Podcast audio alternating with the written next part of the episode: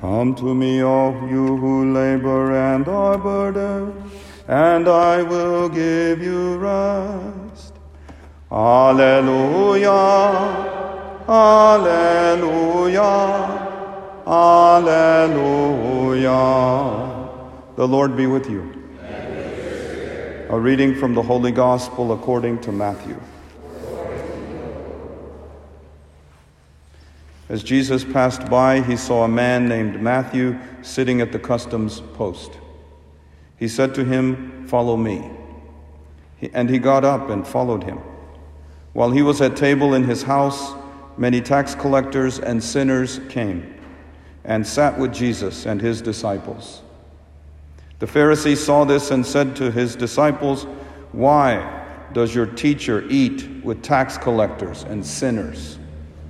He heard this and said, Those who are well do not need a physician, but the sick do. Go and learn the meaning of the words, I desire mercy, not sacrifice. I did not come to call the righteous, but sinners. The Gospel of the Lord.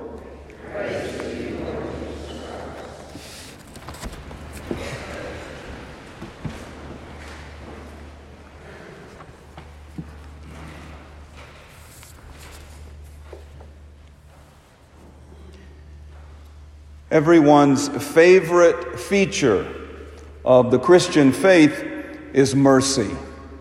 Don't you love mercy? But even though we are ready to receive mercy, we are often slow to share it. Consider this example Mr. Green peered over his fence and noticed that the neighbor's little boy was in his backyard filling in a hole. Curious what the youngster was up to, Mr. Green asked, What are you doing, Jimmy? Tearfully, little Jimmy replied, My goldfish died, and I just buried him. Mr. Green said, That's an awfully large hole for a goldfish, isn't it? Patting down the last bit of earth with his shovel, Jimmy replied, That's because he's in your cat. Mercy is easy to receive, but it can be hard to hand out, even to a cat. In the gospel today, Jesus teaches the message of mercy, but he does it in the context of calling St. Matthew, the tax collector. Why? Well, because Jesus always practiced what he preached. Our Lord quotes Hosea chapter 6, verse 6, saying, I desire mercy, not sacrifice. And then to provide a practical case in point, Jesus calls a notorious sinner, the tax collector, Matthew, to be one of his closest companions. Indeed, Jesus goes a step further and has supper with Matthew and his friends, described as many tax collectors and sinners. Jesus, the only righteous one, could have condemned Matthew and other sinners, like little, that little boy who buried his neighbor's cat for eating his goldfish. Instead, he shows mercy in the most powerful way, not only forgiving the sin, but becoming intimate friends with the sinner. I cannot help but wonder if Matthew, the gospel writer, did not have tears in his eyes and a trembling hand as he wrote chapter 9 of his gospel and recalled when he first received God's mercy. The original autograph text of Matthew's gospel would not have coffee stains, but tear stains on it. The Gospel of Matthew contains a core message of mercy, both lavishly given and lovingly received. Today, our job is to look at mercy not only as ready recipients, that's the easy part but also as eager givers. That's the hard part. Here are some suggestions on how to mete out mercy. First of all, mercy should be the mantra of every marriage.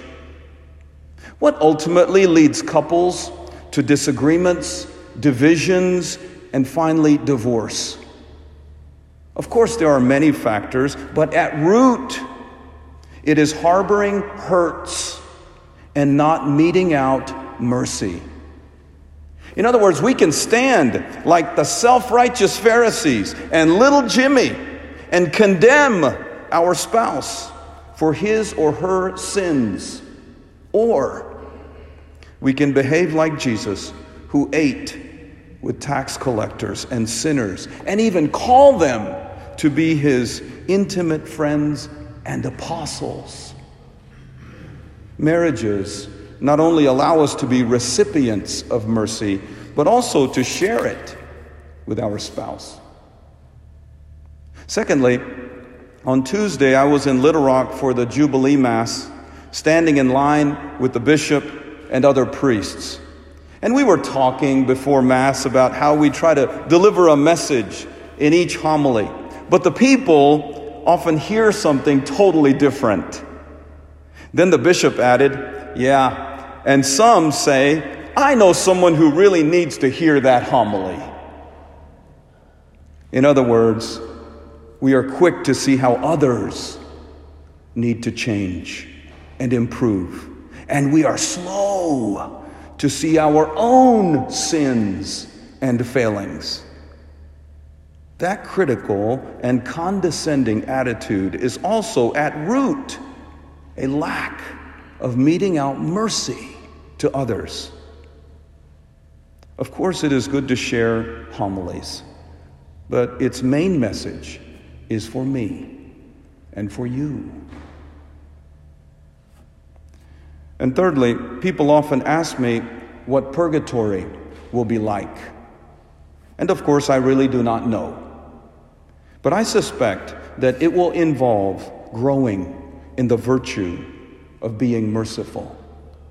That is, I believe we will somehow have to face all those people, yes, even our ex spouse, and have to extend to them mercy, forgiveness, and friendship that we withheld from them in this life.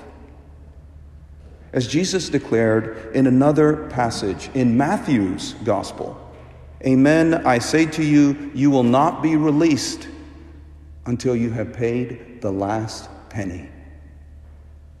That is, until we have lavished mercy on every last person. We will not get out of purgatory until we have mastered how to be merciful. Praised be Jesus Christ.